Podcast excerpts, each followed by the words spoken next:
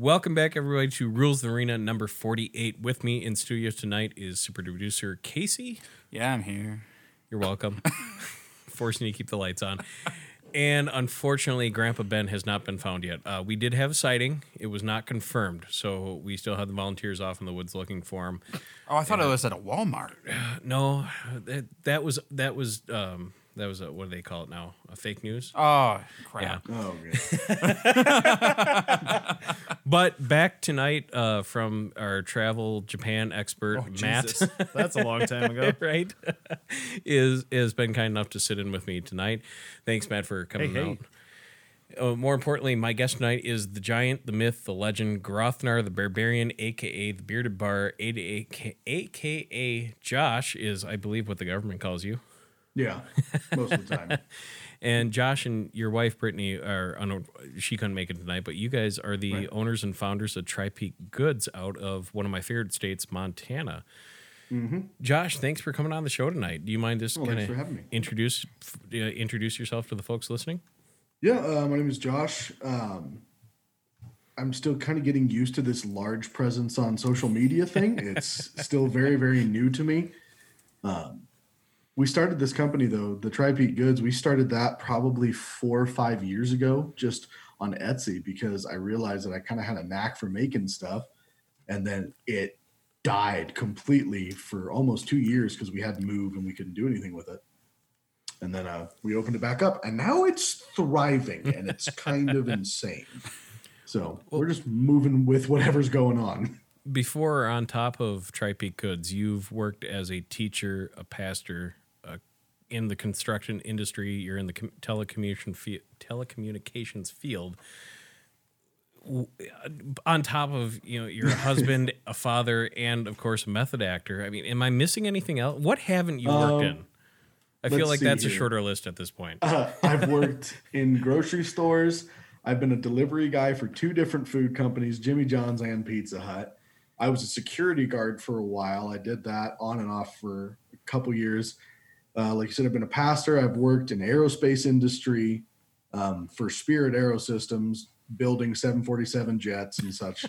uh, I did road construction, and like I was a teacher for a while. Now I sell cell phones, and uh, yeah, that's that's pretty much it. Besides doing my own business on top of that, and like you said, being a father and a husband, and uh, which are sometimes having jobs in time to sleep. so, how did you and Brittany first meet? I was hoping to ask Well, her because it's always yeah. more interesting to hear the wife's side of the story. she actually really likes the way I tell it because it's it's exactly how it happened. I moved to the town we're in right now, which is Lewistown, Montana, straight out of college. I got a job at a church here um, as the music pastor, and I showed up. I drove 1,200 miles by myself from Wichita, Kansas, to Lewistown, Montana. And I get here, I pull into the church parking lot. And I'm like, "Hi, I'm here," and they're like, "Hey, the head pastor's not here yet. You're gonna have to chill out a bit." I'm like, "Oh, okay." So he shows up like 25 minutes later. He's like, "Hey, I've got some ladies coming to uh, pray in the parking lot. You want to come pray with us?" I'm like, "Sure, whatever." So I go out there and I'm getting hugged by people I don't know, and I turn and I see this young lady walking towards me um, with uh, a woman who's very obviously her mother beside her, and I just went, "Whoa." Like that's that's the entirety of what my brain did right then. It was just whoa. And uh and like she walked up and um for the first several months that we even like interacted, she was really cold to me, like didn't want anything to do with me. and finally, I don't even remember what caused her to be like, okay, like we can try this out. I know she invited me over for my birthday because I was 1200 miles from family. And her mom was like, maybe we should have him over. And they made me a cake and stuff. And it was really sweet of them. And then um, I had surgery. I had a hernia surgery, and we had been talking and stuff. And my dad was going to come up and stay with me for a week or two just to like make sure I was good. And she was kind of nervous to meet my dad. And I'm like, why are you nervous to meet my dad? She's like, what if he doesn't like me? And I go, well, I like you, so he'll like you. And she goes, you like me? and in my mind, I was like, cowboy up, homie, let's do this. And I was like, yeah, I do like you. And uh, we started dating November 22nd of 2013, and we're married August 22nd of 2014. Oh wow. So nine months to the day, we were just like, nope, let's get it done. You're leagues ahead of uh, my my last guest on the show, Josh. He forgot their wedding anniversary, how long they've been married. oh my and, gosh. And his wife. Well, Josh is a twenty-year veteran. Yeah, on air too.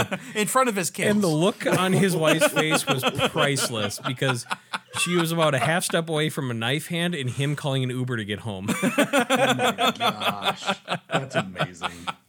So you you two got married in 2013. When did you and what were you working in at that point? Were you still with the? Um, in the I was doing as a pastor. I was a pastor at the time. Um, we actually got engaged. We moved back to Kansas for me, and I took a job there. Six weeks later, that job fell through.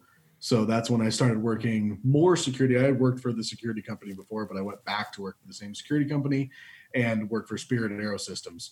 So Monday through Friday, I was working 3:30 to midnight. Um, and then Saturday, Sundays, I was usually working like 8 p.m. to 4 a.m.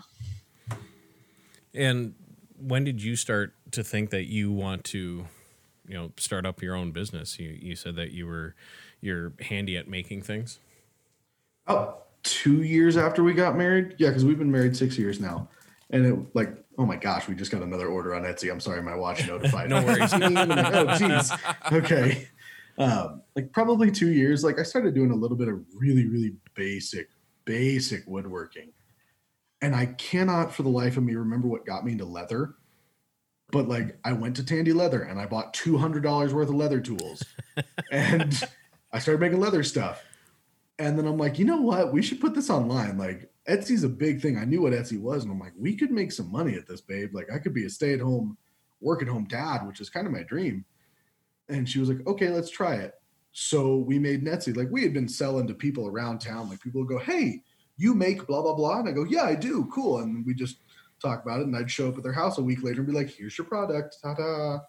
Um, but that all started because I learned how to make knives when I was in Montana, like handmade knives, and so that's where that started. And I'm like, I should put my knives online. And my wife's like, What else could you put online? I'm like, uh, let's find out what else I could put online. So did you did you start off you know so knife making? There's some blacksmithing in there, or did you were you buying pre-made blades and then adding you know the rest of it, if you will? Hmm. What I was doing was actually a process called stock removal. It's not blacksmithing, but it's not pre-made blanks. You just take stock steel and you cut out your shape, and then you just shape it all down with a belt grinder, basically. Sure. And then slap the handle scales on. You still have to heat treat it and everything. So it's it's the poor man's blacksmithing if you don't have a handle on a forge, basically, which is still not cheap. Like a, a good belt sander for this is going to run you like twelve hundred bucks. Jesus. Yeah, I got a buddy. He's he just recently in the last couple of years got into blacksmithing, and I nag him at every opportunity possible to make me an Alphonse armor from the uh, Yes. uh, uh, Brotherhood. Um, Oh, that would be ungodly heavy. what am I thinking of? Uh, uh, Full Metal to think of a s- Alchemist. yes, full. Oh, yeah. Thank you, Full Metal Alchemist Brotherhood. Then that wasn't me. You shouldn't have looked at me. I was I hoping. got nothing on that one, man. But yeah, but you know, uh, I'm, uh, you know, if you're gonna do something, do it right the first time. Don't half-ass it. So that's why I want full plate Alphonse armor and go Right. con in that, just because I can, and mostly to annoy my buddy into making it because I know he'd hate every second of it. Oh yeah, that would be a ridiculously complicated build, and just just thinking about the the sheer amount of material in there, either he'd have to make it so thin it wouldn't function as armor, or it would be thick enough to function as armor, but it'd be so heavy you wouldn't be able to move. well, I'm six foot three and into rugby and powerlifting strongman, so I, I would Okay, so I would might be able to do train so I could function in that armor. Like come or hell higher, come hell or high water, I'm walking around in this. Right, and you're like, you stand right there, and when I get to you, Ah, but to foil you, all we would need is just like a mild obstacle in your path. right? Yeah. here, put this bench in his way now. Dang it, get back here. So were these skills that you picked up through one of your jobs that you worked over the years, or is this something that you decided I want this skill so I can make things to sell.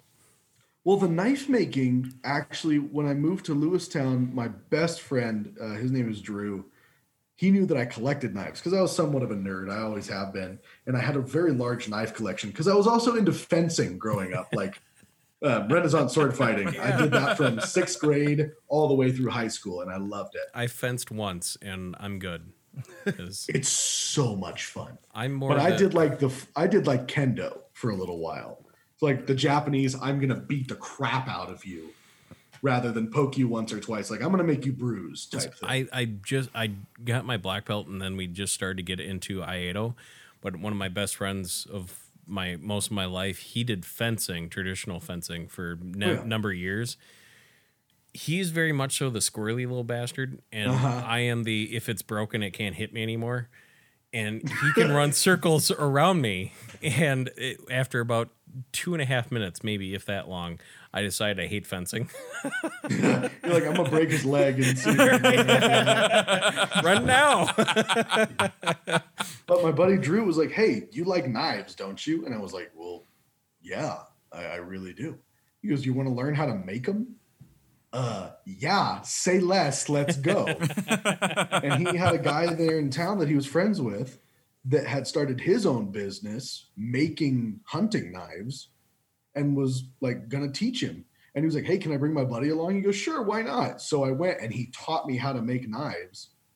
And oh my gosh, this dude is one of those guys that is just so naturally good at something it pisses you off. like watching him do this, I'm just like, I, I don't, I don't want to anymore. I just, I want to do something else. You do this because you do it very well. I'm going to go do something else that you can't do so I can feel good about myself.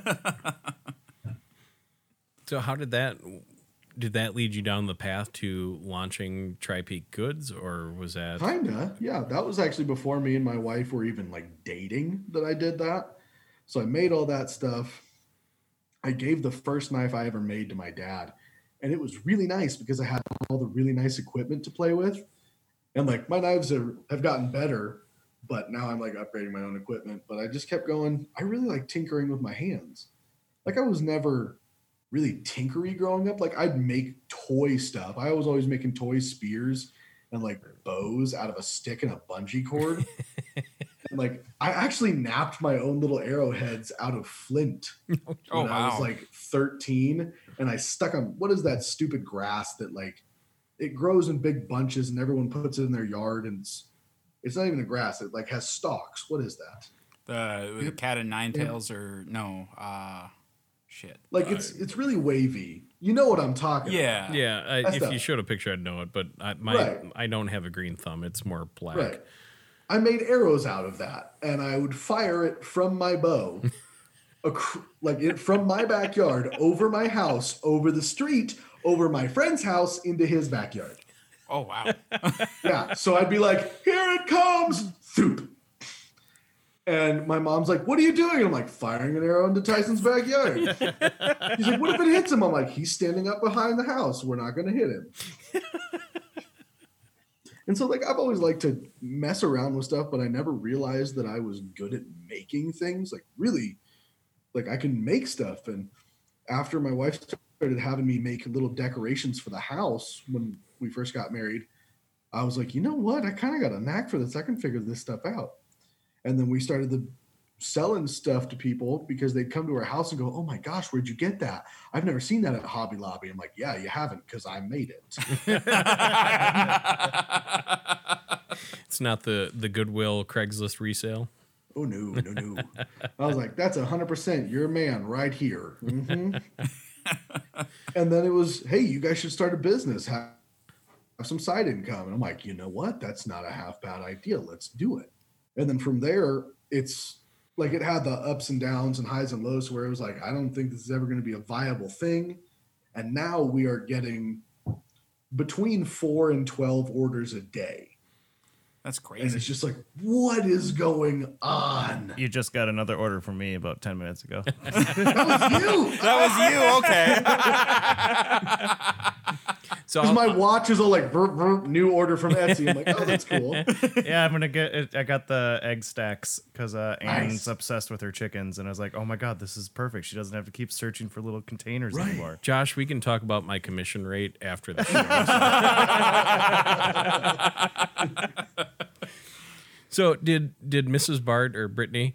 Did she was she creating her own things as well? At She's very artsy. Um, she doesn't like build stuff. She does a lot of different signs. Like she's really good at coming up with sayings and like the fonts and lettering for signs and stuff.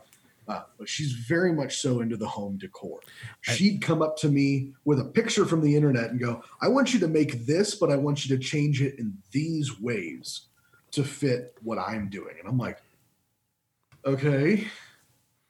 How, how, how do you want me to do that specifically? And she's like, I don't really care how you do it. Just do it. And I'm like, okay, cool. um, all right. I love you so much. We're going to see what we can do here. and I, I saw some of like your your I guess tabletop or countertop signs. And I really appreciate them, but the ideas I have are not appropriate. I'm like, I should really talk to him first before I go, Can you make this? oh, it says it's customizable. right. right? And I really most of the stuff that people ask us to customize, we'll do it. Like there's obviously going to be a line where I'm like, ah, I'm not doing that. Right. Well, I'm not nothing bad. So you and I Right. we're both Christians, but I also go to uh, a, a wild wide variety of different music that I listen to, and I like to. In particular, death Right. metal shows are my favorite because I go in a battle vest, and people see on one arm I have a Celtic cross, on the other hand, hand or other arm I have a the um, uh, Michael battling the devil. As Oh, a cool. stained glass window style, and people look at that and they're like, "Why are you here?" I'm like, "I, I, I like the music. Uh, Why are you It's here?" yeah. So if I could put that live, laugh, love spin on some of those things, is what I would Oh, like to right, have. yeah. Mostly drive more gray hair onto my mom's head, but And like we're doing even more nerdy stuff. Like I'm getting more into wood burning because someone Mm-hmm. bought me a pyrography kit off my wish list, and I was like, "This is cool." So like I did, I'm doing the uh like the D and D logo, the dragon ampersand, and then I did one of like um I guess it was an arcane warrior whose body was made up of magical scrolls. That was cool. But I really want to make one that says like metal not in the affairs of dragons for you are crunchy and taste good. and I'm mad I forgot. I wanted to show you Casey. So Josh actually made me a dice tray with the Rules of the Arena logo. Oh yeah, I think you the showed me a picture of that. Yeah. Yeah. and which I'm stoked because it's guaranteed to get me at least five crits every session. So Is that is that a, Nice. a creator's guarantee or is that one that you made? it up, was in the paperwork Josh sent me. Yeah, definitely, like money back. Um, you may have to come here to get it. But So how did you how did you two come up with the name Tri Peak Goods? I mean, what led you to that? that actually is a whole lot about my faith um, because I've always been like, build your uh, foundation on solid ground and you won't go astray. And I just for some reason one night I was like, I don't know why, but I want the Trinity, like the Holy Trinity, God, Father, Son, Holy Ghost, to be part of my design. And I had tried to explain to some kids in my youth group what the Trinity was earlier that week. And because they were just like, how can he be one in three? And I was like, well, it's like a mountain range. You can have three peaks in the same mountain range. They're each a distinct mountain, but they're still part of that same range. And I went, tri peak. That's it. Three peaks, tri peak goods. Ding, ding, we got it.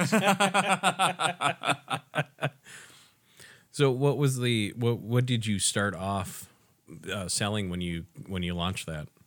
Harry Potter bookmarks, some like made out of leather. Like almost everything was made out of leather. And it's like some wallets and keychains and some really, really rinky dinky jewelry.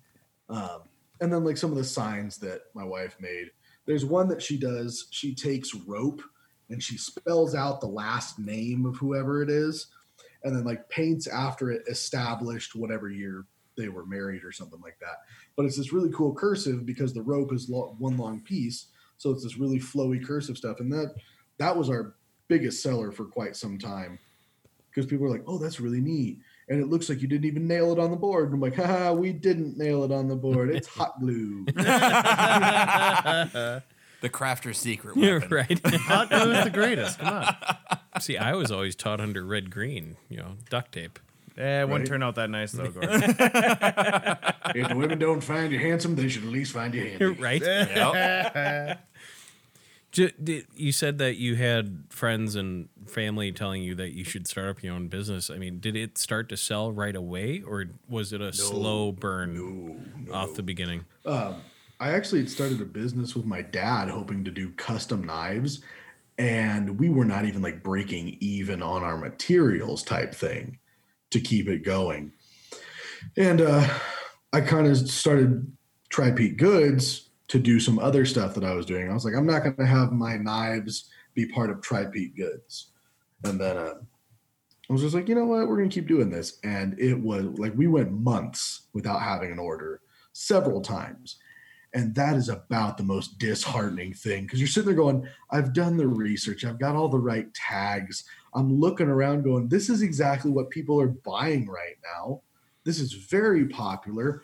What the heck do I have to do to boost this? Like, I even had an Instagram for Tri-Peak Goods for a while.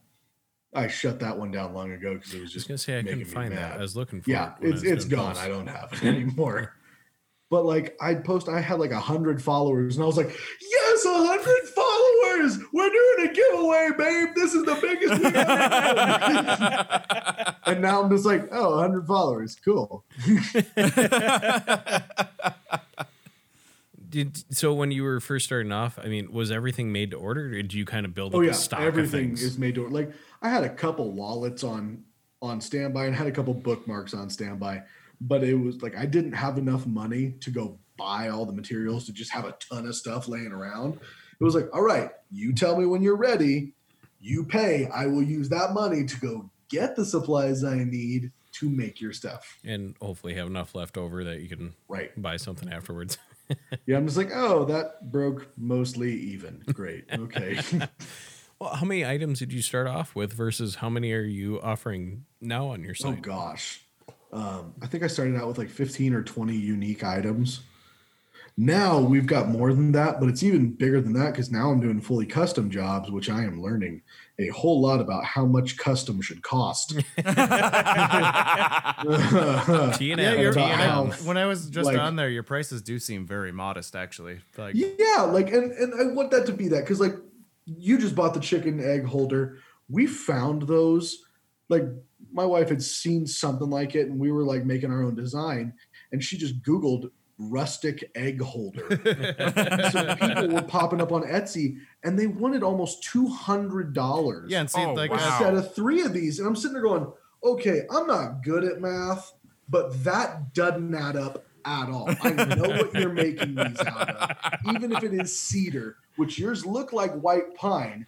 That like even if you're using cedar, unless you are taking 18 hours to freaking do this, you cannot justify charging 160 to 180 dollars for that. I just I just didn't understand it. It- I know what my stuff is worth. It's Like, twenty dollars worth of stuff that I white pine get and, a, out and quick is one thing, but I'm now learning more and more. Like if it's custom, I'm gonna need to charge more because like if I've got the set um, like recipe basically down to get this thing out, like those egg holders, we can crank them bad boys out like nobody's business because I made templates for it. It's like that that that that that step's done, and we do that step like 15 or 20 times, and it takes us an hour, and then we move on to the next step.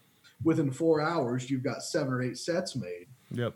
But then someone's like, "Hey, could you modify your design completely and charge me the same amount?" I'm like, "Ha ha ha! No, I can't." Do you do you have any um just like out of the box insane requests that you've gotten where you've just been like, no, just yeah, no. yeah.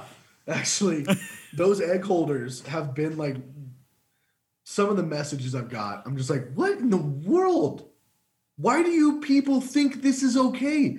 This chick wanted it to be like because they're 12 eggs. It's six wide. It'll hold 12 eggs. She wanted it at first to hold 24. So she wanted double wide.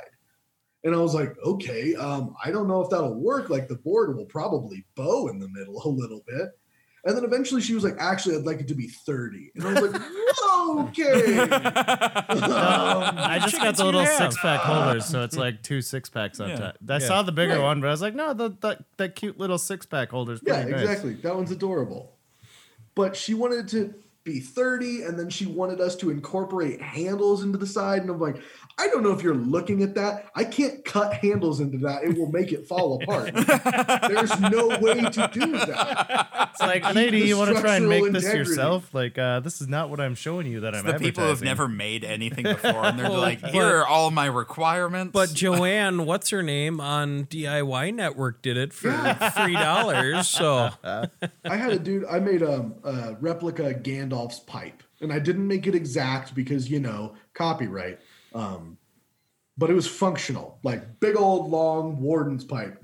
And I posted that on Instagram and stuff. And a dude messaged me and was like, "Hey man, I saw your pipe. What's that running?" And I was like, "Well, base price is 120 just based on the time that I spent."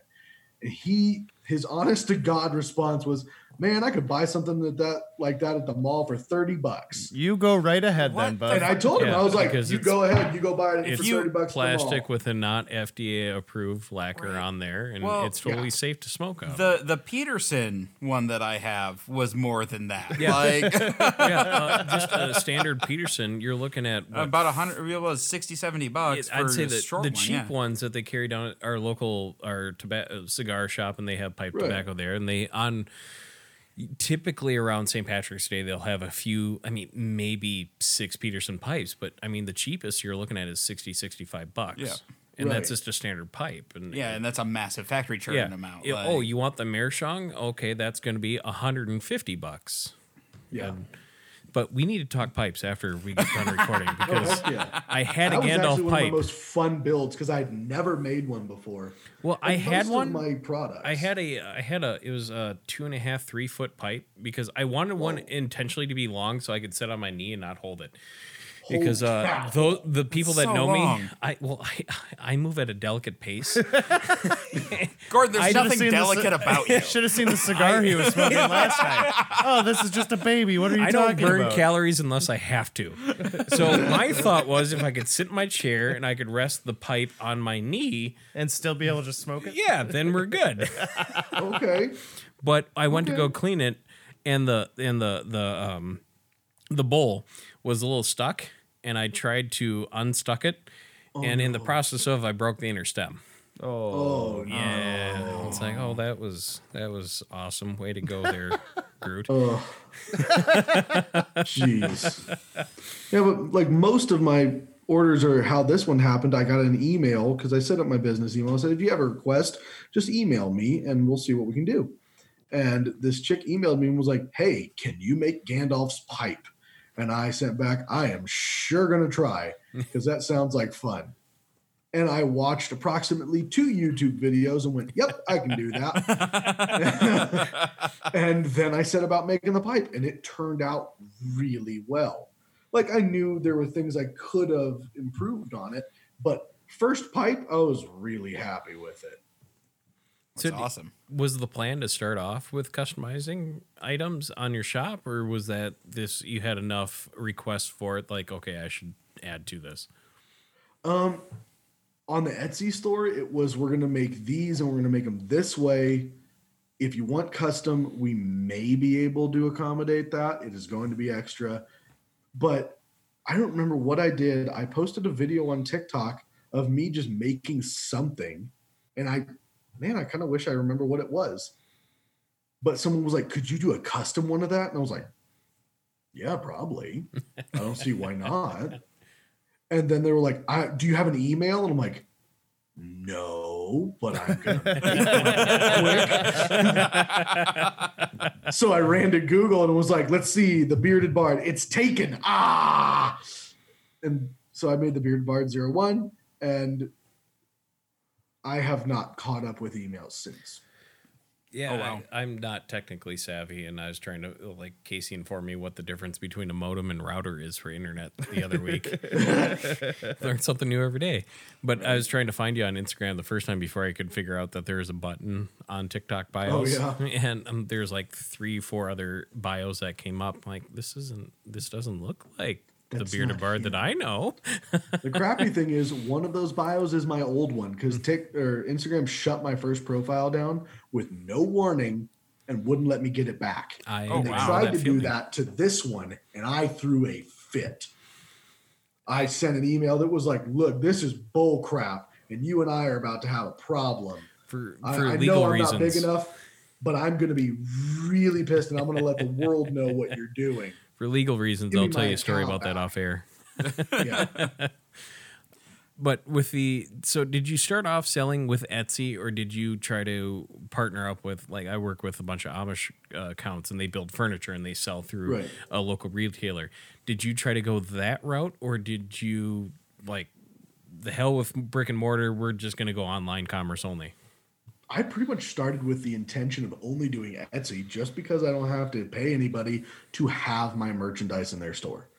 And I'm like, yeah, it'd be nice to have a physical thing and they can get it right then. But at the same time, then I'm paying like 30% to the shop owner to have it maybe sell. Yeah, in this Like, day and and age, everything- everything's internet. Yeah. Mm-hmm. And it just takes a long time to build up stock of stuff that I don't know if it's going to sell. Like I've got stuff from when I started Leatherwork still that has not sold, and I have put it everywhere. I have worked now with two, three, three actual like brick and mortar stores. One of them didn't sell a thing in three months, which I think that was they contacted me out of nowhere and I was like, "Uh, I'm not really thinking your shop is the venue. And they're like, no, no, no, it'll work. And then three months later, not, not a dime.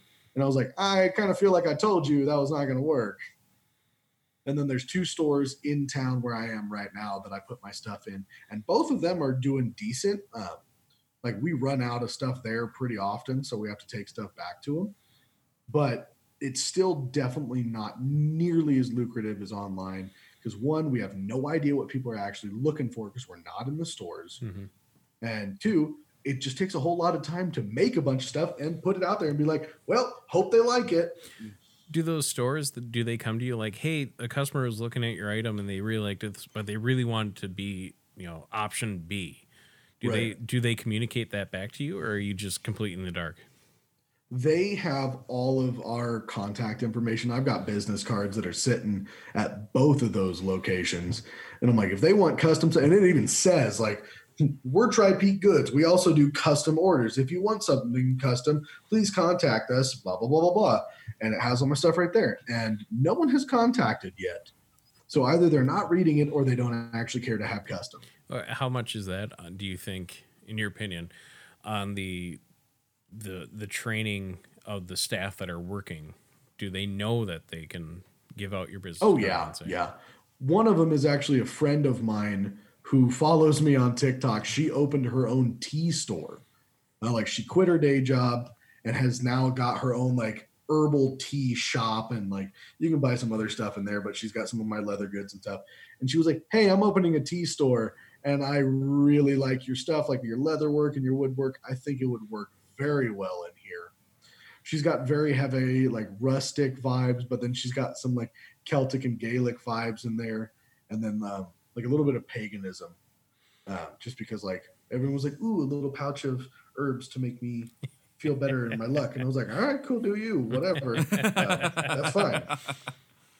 Have you ever I have tried? had people ask me if I can make them a magic wand, and I want to be like, "You do know this is going to be a stick and a rock." Right. and you're like, but I can charge sixty dollars for that stick in a rock. Like, Yeah, you have to Personalized sticks Harry and Potter one. I want authentic phoenix feather. Damn it! Ah, I'm gonna have to hunt the booger down. Damn it. Get a stick and a pillowcase and go find those snipes and sell it off as Right. as off- these are snipe feather wands. They're very accurate. Have you ever tried selling at either local fairs, farm markets, or craft shows? I know we just had backyard Renfest here because our Right. local Renfest has been shut down because of COVID nineteen. Have you d- gone that route at all? There's a fair here that I wanted to sell at. I just flat out didn't have time to get anything ready for it. And with COVID, um, the job that I was working at straight up told me that I would be working that day. So I'm like, I'm not even going to get to go to the fair. So for one, if I had time to get anything done, and it was like right after my surgery happened, so I'm just sitting there going, ah, well, I don't have time to get anything done. I wouldn't actually be there. I'd like I'd like to do that, and I have done it once at. They advertised not as a flea market. What was it? It was a flea market, but I, it was not We're a flea gonna market. put a it was new label be on like it. a, a retro flea market or whatever. and I paid for a booth for a weekend, and I didn't even recoup my booth fee. Ugh. And I'm just like, I don't think I'll be coming back. And the lady was like, Are you sure? I think you could do really good here. And I'm like, I sat here for 16 hours and didn't make a sale. I actually had someone come and ask me if I could fix their toy wooden sword for free. But it's great exposure. What's the problem? Oh, yeah, perfect exposure. Just let me throw that on the dinner table when the kids are hungry. Gosh. oh, man. And, and speaking of COVID 19, a lot of big box stores have seen a huge decrease in sales and traffic going into them uh, for obvious reasons. I mean, why wouldn't you want to go into a store with a thousand people? Yeah. But it seems like looking at the shops that I follow online, it, it's either been feast or famine. I mean, have you seen an increase or decrease with your with your business because of COVID? I have seen an increase of more serious customers. Like the ones that are like, uh, well, I might buy something from you have kind of dropped off. The ones that are like, absolutely, I'm willing to shell out for this custom made thing that I want from you. Those people, they're not coming out of the woodwork, but if I get an email and like I can usually just read the first email I get from someone and get a good idea of if they're serious or not and I get a lot more of those of, hey, Mr. Bard, I'm reaching out to you today to ask if. I'm like, oh, this is going to be a good one. Cool. But if I get, hey, do you make, and it's do oo make, and I'm like, this one just goes into the trash. We can move on. I was gonna ask with the customizable stuff. So you made the dice box for Gordon there. Uh, The process of that, did Gordon send you like what kind of file did Gordon send you for that, and like how the process? Like, do you have a machine that you can actually stamp it with, or? no, that was all hand tooled. Oh, okay. Wow. Yeah, wow. I think he just sent me a JPEG. I printed it off. The cool thing with leather, um, when you to do any tooling in it, you have to get it wet, and it has to stay wet while you're tooling it. Okay. Um, so what I did is I cut the piece of leather, I sized his logo to fit like perfectly in that leather. I printed it off. I got my leather wet and I put magnets to hold the piece of paper to the Oh, leather. Oh, cool. I didn't So know if it was like a wouldn't move at tattoo, you know, that uh, like tattoo ink where it goes on your skin. Oh, it could- no. okay, I didn't know if it was like that or what. Yeah, so it- There might be a way to do it like that, but any color that gets on the leather pretty much stays. oh, okay. So if you're intending to stain it or whatever, I wouldn't do anything like that. Like I won't even use a pencil on my leather. So then you you it's magneted hard. okay, so it's all just you overlay. magneted and the picture on there, and then like, Yeah. what's the next step after that? Then I have a very small, s- like it's a stylus that's just a super small round steel tip, okay, just perfectly round, smooth, and it's like the size of a pen head. And I just went in and I pushed on the paper to get a good indent, and then I went back with something called a swivel knife, and it's just this little leather tool. You get this basically a little saddle that you put your pointer finger in, and then your thumb and your middle finger operate um, the swivel, and it's a little knife blade that comes out. You push down with your ring finger, and you draw this knife along, and okay, then you swivel it with your other fingers to get a good indent. And then after you make your cuts, you go back with your um, stamps, your shaders, your bevelers, and stuff, and then you bring out all the texture of what the shapes are that you want. Because yeah, just looking at the video that he showed me or whatever, yeah, it, it it looks almost perfect. Like you, it was some sort of machine like pressing the leather or something. So yeah, that's awesome. That it's all actually by hand. That one took a long time, I will admit. I got done and my hands were cramping up, and I I was was like, sitting here like, oh, "Ah." there's a lot of cool stencils out there, like Steve Zissou from uh, Right. Life Aquatic. That'd be kind of fun on a No, dice box. Josh or- learned the the thing that we all learn when we work with Gordon. You should charge him more. yeah, yeah. I uh, well, you know, uh, so I found you on TikTok, which I'd like to talk about, and saw you were making, and I'm like, oh, he has an Etsy shop. I want to go in there. I'm like, ooh, dice trays. Fuck yeah, I need one of those because I was very yeah. That, as I was scrolling through, that one shot up at me. I was like, oh, there's many and I'm things like, I I could want do. because I am shameless in my in the promotion of my podcast. Like everything I own has Rules of the Arena on it somewhere. And I'm like, I wonder if you could put this logo on a dice tray. And shot you a quick email, and you're like, Yeah, I can do this. I'm like, This is gonna be complicated. I hope it's not too much. And he goes, It's this much. I'm like, All right, let's send it. awesome. that should be our middle table thing. Then have have him design a bigger one with a the Oh, the BNS in the middle. Not a bad idea. Well, group- yeah, the we'll group have to- one. We'll have to figure that one. and then put a lacquer over the top of it. I might know a guy that sells lacquers. God damn it, Gordon! Stop bringing it back to paint. Hey, Josh, do you and Brittany, do you think you two would ever want to have a storefront yourself, or do you just want to keep things online, keep it, you know, the kiss, keep it simple, stupid? Right. I don't like we literally just got our business license to operate here in Lewistown because not only do I do that, I sell my fish, shrimp, and snails to a couple local fish stores in the state. And to do that, uh, I didn't know it at first, but apparently you have to have a business license to do that. so What? I did that for like two years without knowing that. But now um, I've got my business license and we have applied for an in home, uh, what did they call it? Like an in home business or something like that? I don't remember what the technical term for it was, but I don't ever want to, at this point, I don't want to have a storefront because I can be at home to sell at home and still be working on my stuff. Unless my store has all of my supplies there that I'm going to need to work on anything, I don't really want to be there. Plus, we homeschool our kids. So it'd be like, unless it's going to provide what we need to homeschool the children, have all the tools that I need, have all the supplies, and still be an operational storefront, I don't really want to try it because that's more mortgage or rent or whatever on top of everything that I already pay. And you know what? With COVID going right now, there's a whole lot less traffic going to any stores. So my online stuff's doing just fine without me having a physical place to do it. And uh, I kind of intend to keep it that way. And I, I completely forgot when I was writing show notes. You, you, so you breed fish, snails. Do you do plants as well? Aquarium plants? Um, I have some, and I've been basically just propagating them between my tanks. Like I'll buy one plant, and I will start it off in a tank. And once it gets big enough, oh, I've got two plants, and then I've got four plants. And we've given them away to some of our uh, family members. Like I helped my sister-in-laws set up their tanks, and we've sold them to some other people around town. But um, it's not like exactly what I'm looking to. What, bud?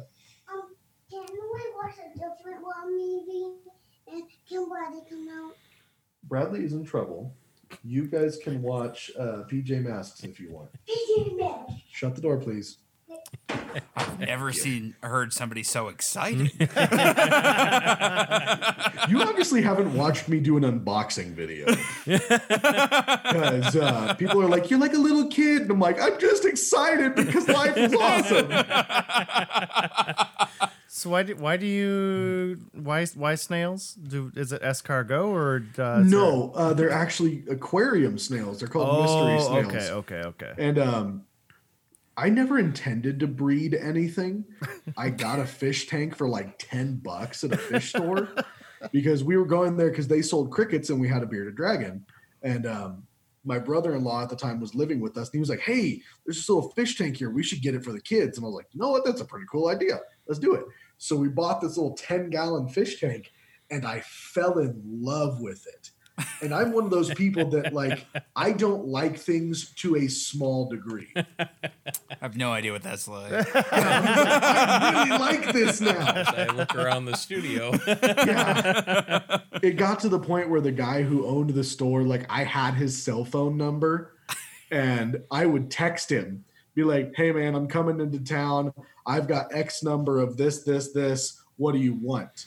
And he'd tell me, and I'd bring him fish and he'd trade me supplies or trade me other species Oh, wow. or new fish to put into my breed stock. Because if you interbreed them too much, you get really, really bad genetic problems. Uh, but like I was not doing bad with it. I didn't pay for food. I didn't pay for filters for my tanks. I didn't pay for decorations. and be like, hey, what about this new species that you got over here? I haven't seen this one yet. And he's like, all right, I'll tell you about it. Which I guarantee he regretted every single time. it would be a 30 minute ordeal. I'm like, you tell me everything about this fish. What does it play nice with? What does it not play nice with? What water parameters does it need? What does it eat? Can I breed it? So he knew he needed to do a lot of research before you showed up. Oh yeah, yeah. and like he'd text me sometimes and be like, "Hey man, I'm looking for guppies. What do you got right now?" And I'm like, "Oh, I got like 200 guppies that I can bring you." He's like, "All right, bring 200." and I Oh, just wow. show up with 200 guppies. So how do you Hold how, up, I got one how do you get started in the no, I fish? said Bradley cannot come out. Sorry about that. Say it again. No, no worries. How do you get started in fish breeding? Because I've grown up. my Uh, dad's had a, a way too many fish tanks over the years, and Right. um, from just your basic betta fish, the with the Japanese, Chinese fighting fish or whatever, to he had koi that he bought when they're the size of a thumb, and then a hawk ate them when they're worth about 250 dollars a pop. Right. And you're just like, oh, Three no. died when I was house sitting for two weeks because there's a pH spike in the water, and I, no. that's what put the gray hair in Oh. my beard there. That's a bad one. Um, I got started by accident because I bought guppies, and guppies are aquatic rabbits. They are ridiculous. oh, honey, look at there's five more. Like no joke, they can have a batch of babies every 29 days. Jeez. Jeez. Yeah. So, and they can have anywhere between like five to 50 babies in one go. And the babies are alive. They're live birthing fish. So all of a sudden you just see like all these little things just around the tank. And you're like, oh no, that's babies. oh, no. And then once the babies start growing up, um, most of them will reach maturity if you have enough plant cover. And then they will start breeding. I started out with like 10 guppies and I sold probably over a thousand of them in the course of six months. Wow. What what what does a guppy go for? Because I Like I've only bucks. talked to one person that breeds fish, and he he has a quote unquote pond that is a Olympic fifty thousand gallon swimming pool that he will buy koi eggs for you know four for a penny or something. Right. Turn around when they're uh, an inch or two long for two dollars fifty cents a pop. And you know, I, he had me down. He lives in Gainesville. He had me down there. He goes, "Oh, want to go check out my fish?" I'm like, "Oh yeah, sure." He climbs in the pool, and all of a sudden, there it, Oh, it's a Disney movie movie of Yep. fish going. Yep, it's food time. Let's go. That's awesome. Yeah. And like guppies were like a dollar or two a piece. Um, currently, I've got one live bearer species, one egg laying species, two species of shrimp, and the species of snail. My snails, I sell them in bulk for like a dollar a piece because this chick will buy 150 at once. Oh, And wow. I'm like, yep, for you, I'll give you a discount. Um, for like the live bearers, it's usually two bucks. For the egg layers, it's two or two fifty, depending on the grade of babies I've got. The shrimp are my money makers because I've got a red species called cherry shrimp, and then a blue species, and they are uh, blue really shrimp. And the blues are super rare. Like they're really hard to keep because they will just die for no reason. oh, that's fine. Um, you're just like, Sounds hey. Your parameters are correct. I feed you, your light's good. You're not going to die, right? And they're like, yes, but actually, no. Stop feeling life right now. Yeah. so, legitimately, this happened to us about two months ago. I had built up my my blue species.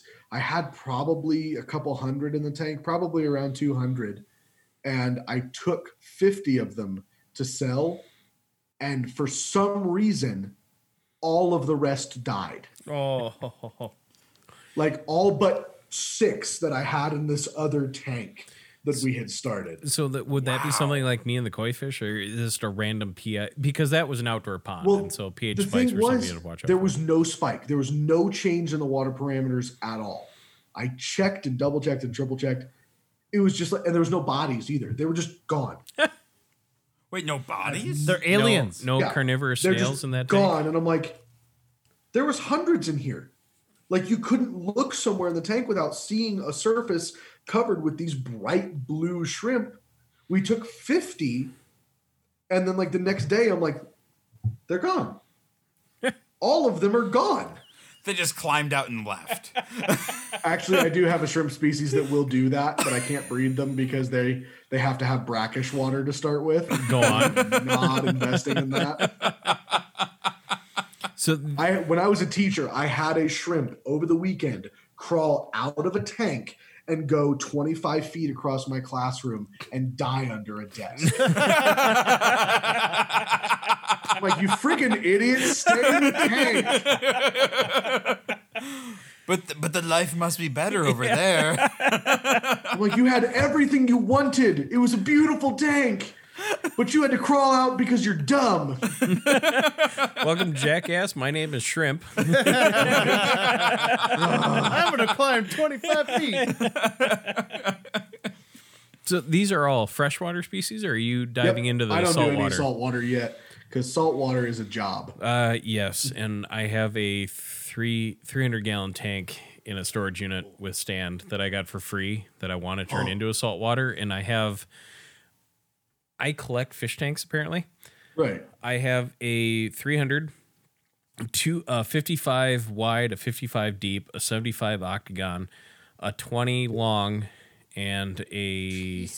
Where Gordon, where do you have all of these tanks? Your house isn't that big. Oh, and I have two 40, two 40 gallon talls. Holy crap. So man. you're saying we're gonna take a road trip to go see him in Montana? And You're just gonna bring all these tanks. No, what, what I my hope and dream is to do, and I need to re I need to buy a house, and I need to reinforce the floors, but I'd like to turn the 300 gallon into a saltwater live, or what do they call it? Um, It's gonna be like Deuce Bio- Bigalow, male gigolo, and basically Oh, okay. self filtering.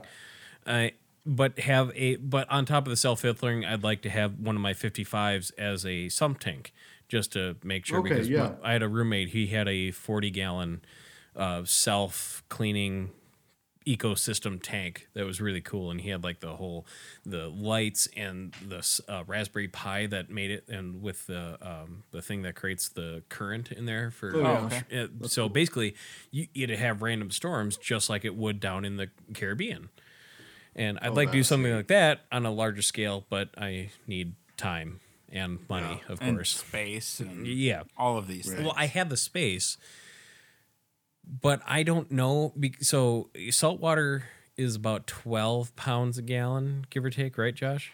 Yeah, because freshwater is eight. Yeah. So I have three hundred gallons of water, and the tank itself is probably 150, 200 pounds. Oh, the easy. stand it Yeah. goes on is easy 400 pounds because it's solid oak. And there's a, and I'm in a 1963 built house. oh, that's gonna go through the floor. oh yeah, yeah. half the time I'm afraid my record collection is gonna fall through the ceiling of my Prairie Mill building because that's a heavy fucking collection. So I can I, I know what you're talking about there. So that's it's like I need a ground floor that doesn't have a basement underneath it, or at least some concrete underneath to keep Right. that from happening. That'd be a cool system. But And we've got my biggest one right now is 150 gallon, and it's in the basement for the same reason. I was like, I am not putting that upstairs. I know my house is pretty well built. I ain't risking it. Uh-uh. We're just gonna put that bad boy downstairs because then, even if it does break or leak anything, there's a drain like 10 feet away in the floor, so it'll Right. just go right and away. cor- you throw sand and coral in there, and that's an extra, we'll say, hundred pounds Oh, combined, easily. and then the weight Yeah. of the fish. Oh, and, yeah. yeah. It can be an issue. I had a chance to get a 350 gallon tank, and I didn't Oh have a way gosh. to transport it, but I figured out I could have a dogfish, which is a little tiny shark. a shark, yeah. Yeah. and I And wanted they're it. not they're not exactly small. They're like three foot long, Yeah, they? yeah. Well, at at at Oh peak, gosh. that's and and with dogfish, from what I understand, everything that I read, they grow to size. So if you put them, Right. minimum is like 300 gallons that you need, but 350 plus, you're fine. But they'll grow to whatever their enclosure allows them to. Wow. So that that's kind of built in, but that's a five pound fish on top of oh, I already have a thousand fucking pounds here. Probably not good to do in where I'm living currently. And don't the don't dogfish eat crustaceans if I remember correctly, like clams and mollusks and stuff? I believe I uh, wild yes. So we're gonna tear your um, bar out and put a aquarium. I mean, right I wouldn't be super Right. mad about that. That'd be kind of cool. But then where'd my booze go? we'll, we'll just transfer that over that wall. they do in the wild. They do. I I think in captivity you can feed them at whatever recommended food. Oh, gotcha. Okay. But yeah, my roommate, he had. Um, you were talking about a shrimp getting out of the tank. He had one of those. Um, I can't remember what the fish name is now. We call them. What do we call him? Wesley from Star Trek. Star Trek, excuse me. But they kind of burrow underneath coral, coral, and they would make their own little home. And they literally pick up sand and spit it back out, which is really fun to watch when they first get in there. Oh yeah, I know what you're talking about. Gobies. yes, thank you, Goby. He had a desert goby That's cool. and but he didn't have a lid on the tank because the light system they had and we're pretty sure that the goby decided to shoot out the top of the tank and one of the five cats that i was living with oh, decided to have a snack. Oh, so oh uh, so yeah then he got the second Goby, and then he put a lid on there and that was uh, private ryan because we were trying to save private ryan all right. Uh, well, to kind of pull us back just Yes, a little bit, sorry. we're we're we're an hour in, and we haven't kind of talked about we've we've we've touched on it, but the elephant Yes. in the room, TikTok. TikTok. That's how I first found you. Uh, and the verse, very first video I f- saw of yours was Grothnar, the was it half barbarian, uh, Goliath barbarian, He's a Goliath barbarian. Yeah. Goliath barbarian, going for a new record with a bandit. Yes. uh, So, that's one of the really good. How ones. did you come across TikTok, and what caused you to go into the D and D realm with that? Well, um, I was actually working road construction and I was sicker than a dog, had like a fever and was throwing up and stuff, stuck in my hotel room um, for like two days. And I had been seeing all sorts of ads for TikTok. And I'm like, you know what? It looks kind of like Vine. And I loved Vine. I'm going to download it and I'll just see, like, it's something to do while I'm sick and stuck here. So I downloaded it and I started watching it and I was like, you know what? There's some pretty funny stuff on there. And then all of a sudden a D&D TikTok came up and I was like, hold up, they have D&D on here? I love D&D. So I started like looking at it.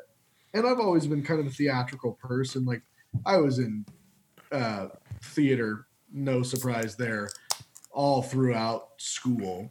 Um, and I was like, I can act. This would be fun. Like I'll just be a dork on here and the first Grothnar video I ever made took me from like 10 or 20 followers to over a thousand Jesus. two days.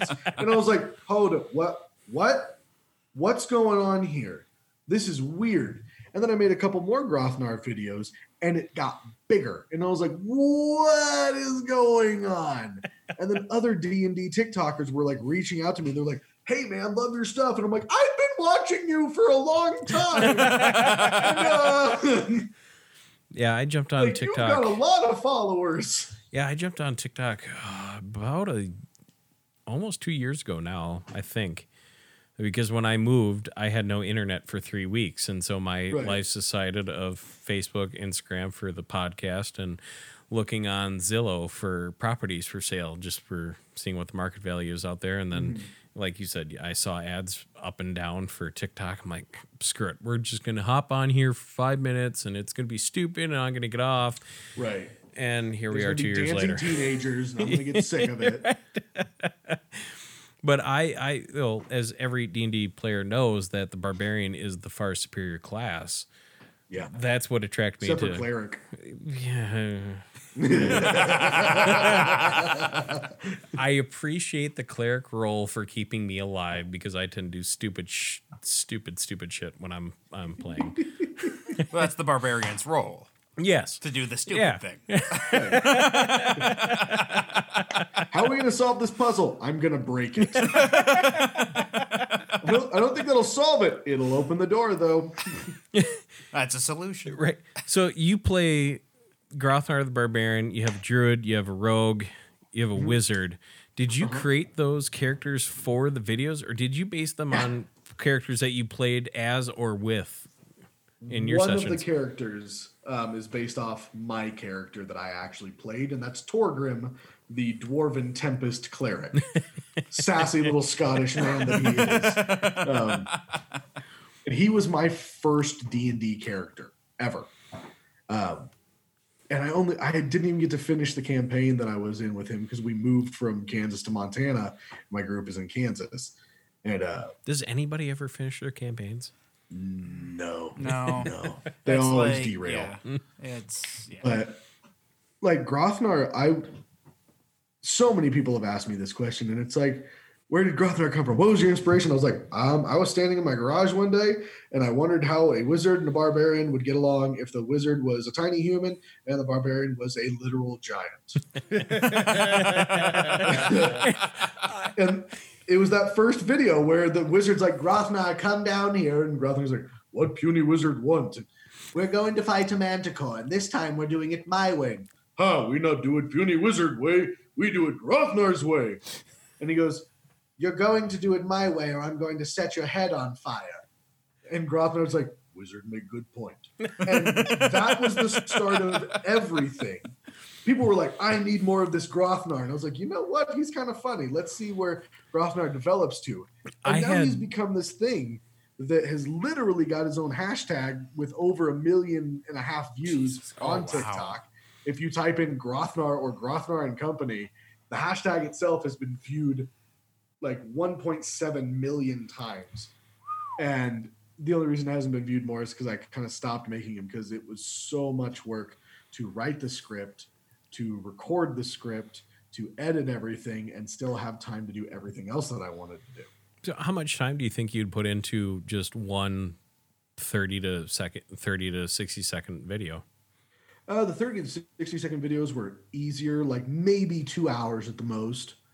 Um, but like when I started doing like the five to 15 minute episodes, Jesus. that was five or six hours easy, like bare minimum five or six hours. And I, I always, I found, I fell off. Uh, you know, usually when I'm on TikTok, it's laying in bed trying to wrap up for the night.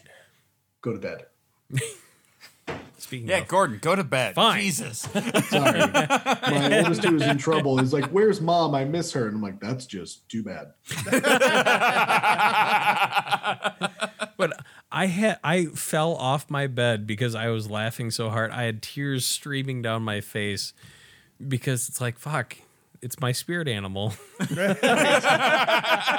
he is like the stereotypical barbarian, except that he's not fully like kill everyone. He's like, ah, I'm not going to kill him, but I'm going to throw him. And if gravity does the job for me, at that point, I don't really care. Have you ever played any of the Star Wars RPGs or are you strictly D&D? Oh, I've played Star Wars RPGs on like consoles, but I've never played a tabletop Star Wars. Okay, well, I got some stories for you once we get done here because we're gonna eat up a lot of time with those. But Right. So, how do you come up with the the skit ideas, and how how did you come up with the different characters for them? Um, skit ideas, I just daydream like constantly. and most of the skit ideas, oh my gosh, I just realized when I stopped making them. I stopped making them when I quit Pizza Hut because I was daydreaming the skits while I was driving for Pizza Hut. oh my gosh. We just you just got an exclusive, Gordon. Yes, that's That's a two I got on you. Connection. I'm like, why did I stop doing Grothnar and Company? Because I didn't have time to daydream anymore. I was doing stuff like there is no brain power involved in delivering pizza. There just isn't. So that was where I was daydreaming and getting all of my ideas for the scripts. And like I just like to tell stories anyway. And once I had a set character base, it was really easy for me to go, okay, this is where I'd like this story to go. And I was even bouncing ideas off some of my uh, coworkers at Pizza Hut. Be like, guys, what do you think about this? And they're like, that's a bit cliche, don't you think? And I'm like, mm, yeah, you're right. Let's go a different way with that. But can we look forward to any more Grothnar Co- I am Company? in the process of finalizing the next script. And I, I was poking around your website, just kind of put piecing together questions for tonight, and I saw you have a little podcast app on there. I was originally that was the way Grothnar was going to go. I was going to make it a vocal only podcast um, because I was like, you know what, that's a whole lot less work than costume changes and like getting the lighting right and getting everything changed. Because like when I do it, I will record one character's lines from beginning to end, slice it, and then piece it all together so that I'm not doing a constant, well, I was this character and now I got to change, move, change, move, and the backgrounds never stay the same, whatever. Um, so I was like, if I don't even have to do costume changes, if I can just sit in one spot and just talk it all out, that's going to be faster. But the more I thought about that, the more I was like, you know what? That wasn't part of the charm of Grothnar and Company. Grothnar and Company, the charm was seeing one guy portray five different people. and like one of the biggest jokes on there was um Grothnar at one point said, Hey, you all ever realize we look alike? And something smacked him upside the back of the head real hard. He goes, What was that? And the wizard goes, I believe that was the fourth wall smacking you. And now Grothnar has a feud with the fourth wall. He's mad about it. And he's like, he's like, at one point in one of the far, next episodes, he goes, We all look the same. And he ducks, and you hear a whoosh, and he goes, Ha ha! And stands back up, and then gets clocked in the face by this invisible force. and the axe, the evil sentient axe is like, You imbecile. And Grothnar's like, Quiet, you. But can can we expect a launch date ever to? Uh, I, I'm not going to give a launch or- date because then, if life happens like it so often does, I I would feel really bad if I didn't get the launch date. I'm hoping, hoping to have it done before October is over. And my future plans are to probably have one episode, one good episode a month. There might be little stuff in between here and there, but just just really looking at my availability until I am my own boss. I'm working 40 hours a week doing stuff.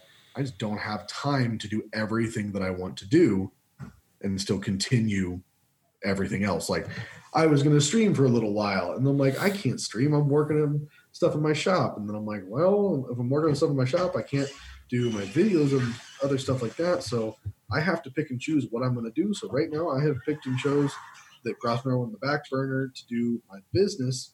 But once I have more time, Grothnar is definitely going to come back more fully. But right now he's just going to come back in a slightly less than he was before because I was doing like an episode probably every other week for a while there. Uh. And that was just exhausting. Sounds like a massive schedule. Like just insane. Well, like I'd get to the point where it was I was finishing recording at 1.30 or 2 in the morning. I'd be like, all right, I'm gonna edit this tomorrow. I'd go to work all day. I'd come home, I'd work on some custom orders and stuff in the garage. And by the time that I'm just like, I am beat, I need to sit down, or I'm gonna fall asleep on my feet. Me and the wife would go sit on the couch, turn on the office. I'd put in my headphones and start editing and then I'd fall asleep while editing, and I'd wake up, and it's like two or three in the morning, and I'm like, I gotta go to bed now. So, uh, kind of switching from Grothnar and that aspect of your TikToks uh, for a little bit. Um, you've you've also like like really pushed your your custom work and stuff like that through your TikTok, right? Mm-hmm. Have you seen like some direct growth through there? Or Oh my gosh, yeah. Every time I post a video of a custom piece, I will get no less than 20 or 30 emails in the next day or two Wow. about that piece. Oh wow. Yeah. Like Gordon's tray. I put that out. It's about that commission, I right? think- yeah. I think I got like 15 requests that day. And they were like, You make dice trays? And I'm like, You bet I do. And they're like, Could you do one like you did for the one on your TikTok? And I'm like, Yeah, that's why I posted it. So do you do you take that into account like when you're when you're looking at your release schedule for for videos and stuff like that? Are you taking that into account? Be like, okay, so we're set up to do this right now. This is the, mm-hmm. the kind of video I should release, or Yeah. I like if you look at my TikTok, I've got 87 drafts right now. And those are some of those are answers to questions people have given me. Some of those are the beginnings of crafting videos. Like I've got four crafting videos that are in the process right now of being finished. So like when I get a chance to work on them, I video a little bit more. Um, but if I finish a video, chances are I don't post it right then, unless it was an off the cuff, like we're just going to do this right now type thing. Uh, otherwise, I keep them and I kind of gauge what's going on because, like, I look at the analytics of my audience a lot, and I'm sitting there going, "Huh." My followers are active, really active between this time and this time. So if I post this video that I want to get a little bit of traction right now, it's not going to do much unless it fits these criteria. And I'm starting to get it down. Like I know most of the time if I post this video, it's not going to go huge. It might do pretty well, but it's not going to go real big. Now, if I post this video at this time, it's going to do really well.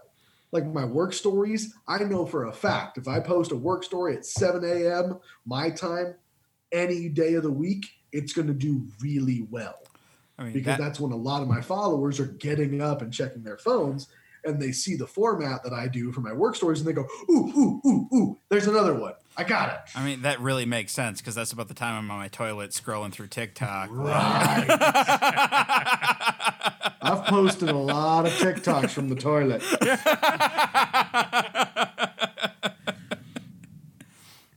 Do you?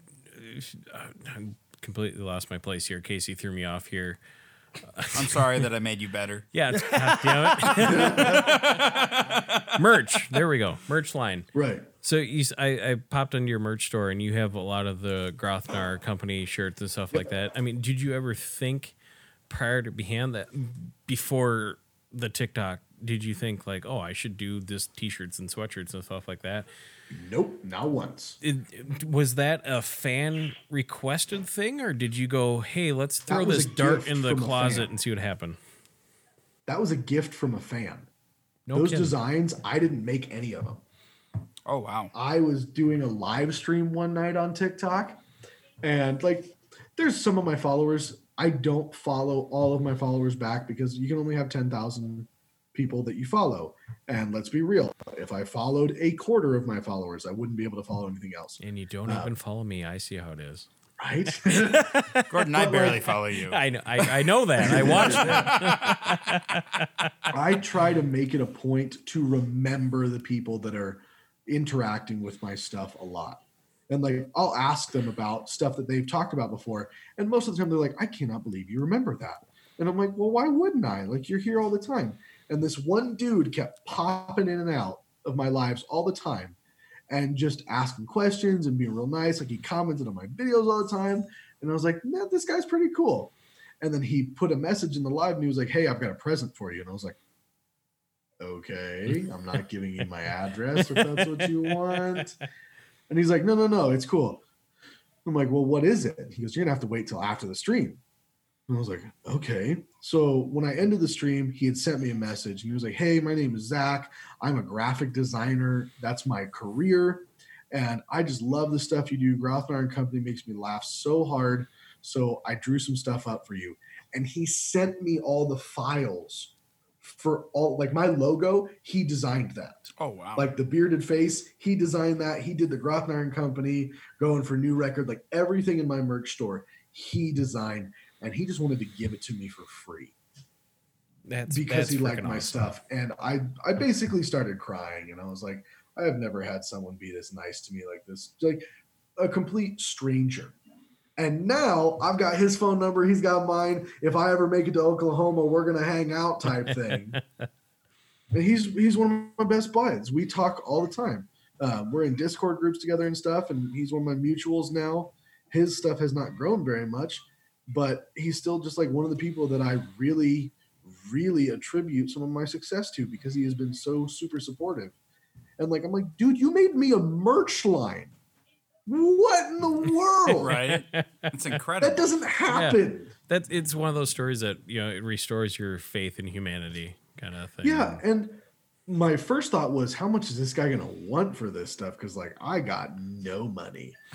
And I was like, man, I thank you so much. What do I owe you? And I was I was just gonna be like, all right, well, I can give you payments. He's like, oh, nothing. You don't owe me a thing.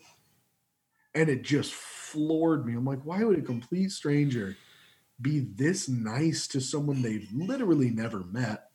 And I found out later that he is gay. So not only is he a stranger I've never met, based on what all sorts of comments that I get on my freaking videos insinuate, I'm a Christian, so I apparently hate gay people. and he should never have been my friend to begin with. are? And I'm just like, ah. So it was just it was just this neat little thing that happened, and I'm like, life is crazy sometimes. And it, as a father and a business owner, you know, like I see my nieces and are and some of my nephews are on TikTok. I I've seen the darker side of TikTok, and I worry about Yeah. them falling over there. I mean, as a father, it, social media as general. I mean, this is where your business is based off of. Do you worry about that for your kids one day when they have their own cell phones? I mean, how do you, how do you and Brittany approach that conversation with them? Well, right now, my kids don't have access to any social media. They don't have phones. They don't have tablets. Like that's just not something we have done as a family. My oldest, he's eight. He keeps going. Well, when do I get a phone? I'm like, when you buy it. Uh, so uh, have fun as with it that. should be. Yeah, I was. And I got a I get phone. some parents do that because they want to be able to have contact with their kids. But we are at home. We homeschool. Like my kid's not going anywhere that I don't know where he's going. Grandma lives three blocks down the street. He's either here or there. That's it. Yeah, So we have contact, and I'm just like, you know what? And we've been teaching them there are strangers out there that will do bad things to you or say bad things to you. You have to be careful. So even before they get their own phone, they know what TikTok is. They absolutely know what TikTok is. They love being in parts of my videos. If they can be in a live, they will absolutely. Be in but I have to be careful because TikTok will shut my lives down if it's primarily them Mhm. because they're like, "Oh, you're not 16." I'm like, "It's me though. They're just here." Um, but like they'll sit there and while I'm crafting and like poke their head in the live and be like, "Dad, ask them if they want to see me make Lego stuff." And I'm like, "They want to see you make Lego stuff, but go build a rocket." And he'll be gone for 10 minutes. Come back. He's like, "I made a rocket. Can I show them the rocket?" And I'm like, "All right, you do know that like there are nice people out there, but there are still really bad people out there." and you cannot just blindly trust anyone and I think at all. as a society whole, I think we're kind of on that precipice of that because I, like I didn't get a cell phone and it was a flip phone with program numbers into it because I started driving and my parents wanted to know where I am. Yeah. I didn't have a, a computer of my own until I was in college because I paid for it for myself and I needed a way to ah. you know do papers and as a Right. history major and so that was ninety Oh, yeah. percent of my life is this writing. So it, it's weird to see like my my youngest nieces and cousins that are I think the oldest one may maybe 13 14 years old with their own tablet and TikTok it's like why are you on here yeah. Like You're I have child, kids okay. now that have put questions on my TikTok like, "Hey, you work at Verizon, right? You helped me fix my phone the other day." I'm like, "You are 12." Oh, like you're a child. This is not probably somewhere you should be. But I know for a fact that there's a huge, huge collection of kids on the app, and that's that's a lot of the reason why I keep my stuff super PG. Plus, that's just what I want to do anyway. But I want parents to be able to watch my videos with their kids and not worry that they're going to scroll to a video and have to be like, "Oh, sorry, you didn't hear that, kid." Mm-hmm. Because Well, like that's I like watching important for a videos with my Yeah. kids. Yeah, and I and I've gotten chewed out a couple times because I have some teachers that follow the podcast. Like, we really like your show, and we're 20 minutes in, and all of a sudden you drop an f bomb, and it's like I can't show it to my kids. I'm like, ah, I, I'm sorry. In particular, Grandpa Ben's wife. Well, I mean, but to be fair, that's not your audience, though. Right, well, it's not meant to be, but she she does have some students that out there that they need some direction. And I think it's a lot of it is that this they're getting the same story that we were told that you graduate high school, you go to college, you get a nine to five, you pay your taxes, you get married, and you die. Here, and I try to talk to people like yourself who started your own company, and here's this other option out there. And she wants to be able to feed that to them, like, hey, there's this other cool thing out there that you can do yourself. But mm-hmm. language, and obviously, a, a teacher can't go and promote, hey, go listen to this podcast, and they swear a lot. Depends on the public school. Let's be honest. right. but recently, some through your Tik- co-teachers, yeah, right? But through through your uh, through TikTok, I saw you recently started doing one shot campaigns with your followers over Twitch, and it's an auction to get on there. Correct? yeah. How can how can us listener or fans of yours get in on the auction? And do you have plans for your next campaign? Yep. Um, it's just a raffle. So you send four dollars per entry to like my PayPal, my Venmo, or my Cash App. All of them are linked, and you include your TikTok username. And if you want to pay twenty dollars, you get seven entries instead of five. Um, and it will be sometime in November. Once I have all the winners, I talk to them and I go, "Hey, these are the days I'm looking at. We need to make a day work because this is not something that I can keep doing." And this will be my second one. My first one went great, just absolutely great. And I'm going to be real, like I'm doing it because I need money for new tools and stuff. Like this one helped fix our car. We went from not having four wheel drive to having bad brakes, and the rear main seal was leaking like crazy. To where now the only thing is we're waiting on the right part for the brakes to come back because we accidentally ordered the wrong one. And this raffle paid for it all completely. And it was And just if like, uh, listeners of the show go I'm- watch that TikTok, please uh, be warned. There's onions being cut during that. Your eyes Nice. might start to sweat a little bit. right? but like, I am not the guy. I don't. I'm not about charity. I'm not just going, hey, because I have followers, give me money. I hate that. I despise that to the like innermost of my core. I'm like, no, like, why are they going to give you money just to give you money? That's stupid. So I'm like, what could I do to at least make it somewhat worth their wealth? And I was like, hey, four bucks for a raffle? People can afford four bucks for a raffle. And it's not like they're not getting anything. They get the chance to be in there. And a couple friends of like, dude, you should do a GoFundMe with tiers of rewards. I'm like, you can put rewards in GoFundMe? You- And that's something that. I've thought about doing too, because people are like, dude, you know that like like I was talking with a friend and he's like, Hey man, uh, how much do you owe on your house? Because I know that your house payment is pretty big. And I was like, It is. Yeah, it, it's a pretty big house payment. He's like, How many followers do you have? And I was like, At that point, I was like, ah, about 305,000.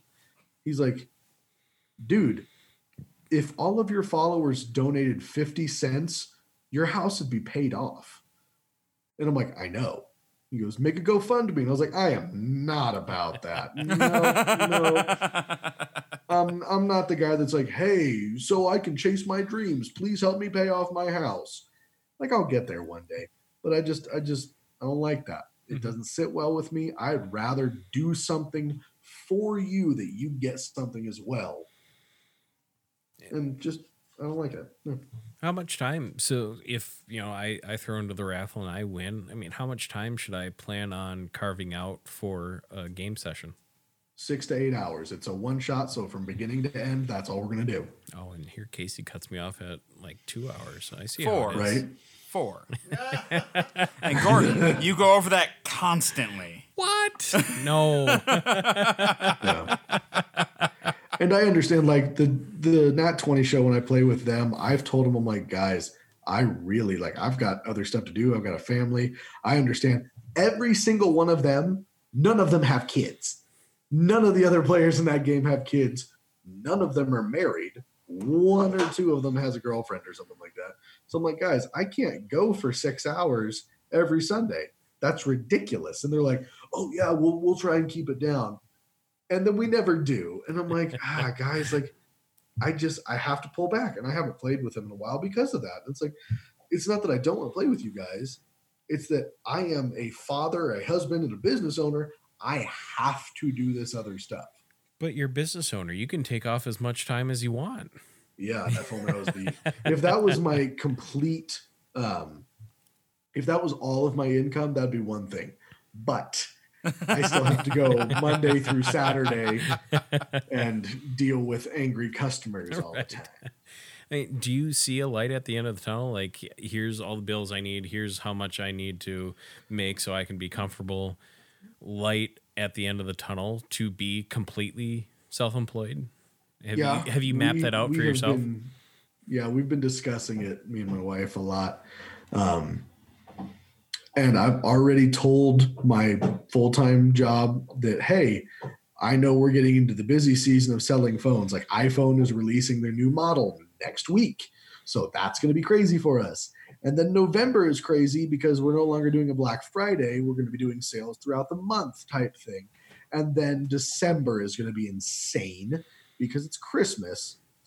And I told him, I'm like, hey, after the first of the year, I'm going bare minimum part time because that will give me time to be at home doing stuff and it will give me a more set schedule because right now my schedule fluctuates daily like i don't know when i'm going in. They they plan our schedules a month in advance but there is no rhyme or reason half the time to when you go in. Like some days you'll be opener and the next day you'll be opener but then you'll only get to leave 30 minutes before close. And you're like this is what in the world is going on here? But when i'm a part-time they're like you'll be like one to seven four days a week and that'll be it. I'm like well wow that's a whole lot easier to plan around now isn't it Is there? Do you have any anxiety, or you and your wife have any anxiety about making that transition? Because myself, I'm full time, and I'd love to be full uh, self employed again. right But my fear is, I know how much I make. It comes in every two weeks, no Mm-hmm. questions asked. It's consistent, and the benefit package behind that. If I were to go self employed, yes, I could pay my You're on your own bills, for that yeah. but it's like, what? What do I do for the extra stuff?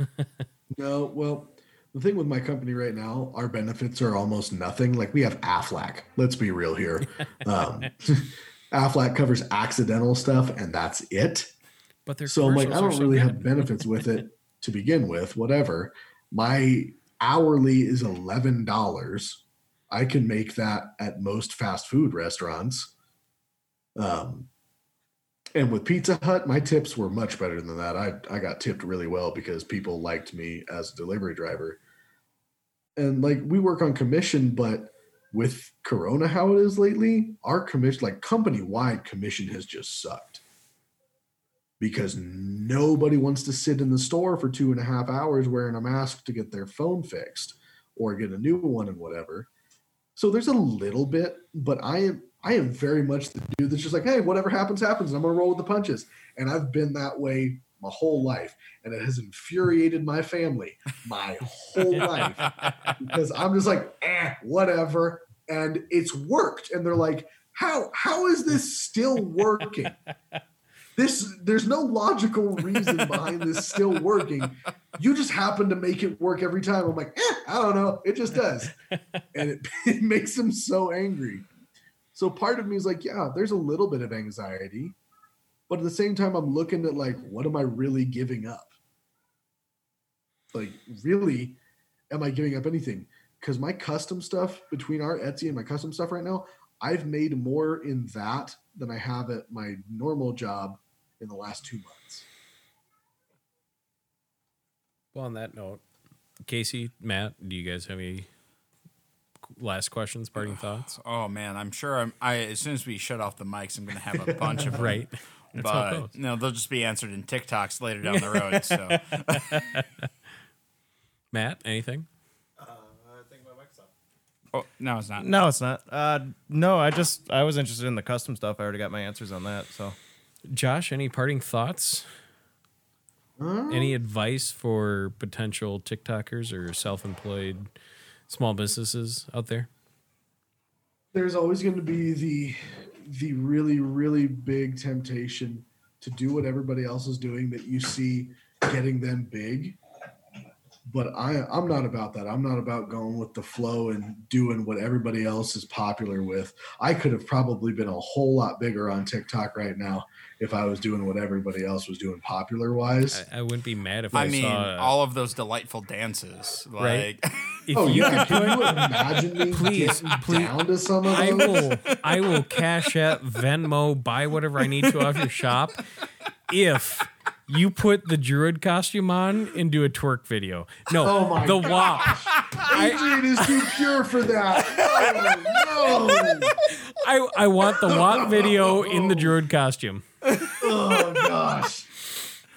Oh geez. Hashtag oh. druid well, WAP. now we all just feel dirty, Gordon. We're gonna get Thank that you. trending on Instagram and Facebook, Twitter. I, I was thinking the blinding light stance. So. Oh gosh. I did have someone say like, "What would it take? Like, we're gonna start a GoFundMe to wax your back." And I was like, "Y'all don't got enough money. Just understand that right now. That is not happening." Mm-mm. Well, that mortgage disappears. We might be talking a different tune. I'm just saying. like- Like, How much did you raise? Holy crap. Well, thank you again, yeah. Josh, for taking the time out of your out of your schedule to be on the show. I really appreciate it. And Yeah. thank you to everyone that's listening to the show. Without you, the show is not possible. Many of you asked how you can help out. There's a couple of things you can do. First off, head over to Apple Podcasts, leave a five star review or whatever you feel the show is worth, and leave a little comment on there. I always enjoy reading those. Hopefully, uh, and secondly, excuse me, uh, tell your friends, your family, your coworkers, and convince them that they need to check out the show. Um, maybe it's a coworker that you don't want to talk to as much, and or maybe you just want to help me force Casey to keep the lights on down here at the studio until the odd hours of the night. Lastly, if you'd like to help bring new episodes out, please head over to patreon.com slash rules of arena podcast. And you can, this little tip jar up there, it's just a buck a month. That's all I asked for. And keep an eye out. We're going to have some new merch coming out soon. I'm working with J.E. Collins on some, uh, J.E. Collins photography on doing some collaborations there. You can also keep in touch, excuse me, with new episodes and guests by following the show on Facebook and Instagram, both at Rules of the Arena Podcast. Don't forget to follow the show on Twitch, where you can tune into the show and join the live conversations. Just head over to twitch.tv slash Rules of the Arena. And if you miss a live stream, don't worry. You can still check out the video broadcast by heading over to YouTube. Just search Rules of the Arena Podcast. If you'd like to get a hold of me directly for any comments, concerns, questions, if, if you would like to be a show, be a guest on the show, please shoot me an email to Gordon, that's G O R D O N, at blindninjastudios.com. Last note of business, and please don't forget to check out my other show, No Story Left Behind. You can find that show on its own feed wherever you listen to your favorite podcast. And you can also follow the show on Facebook and Instagram at No Story Left Behind. Thank you again, everyone, and we will catch you next time.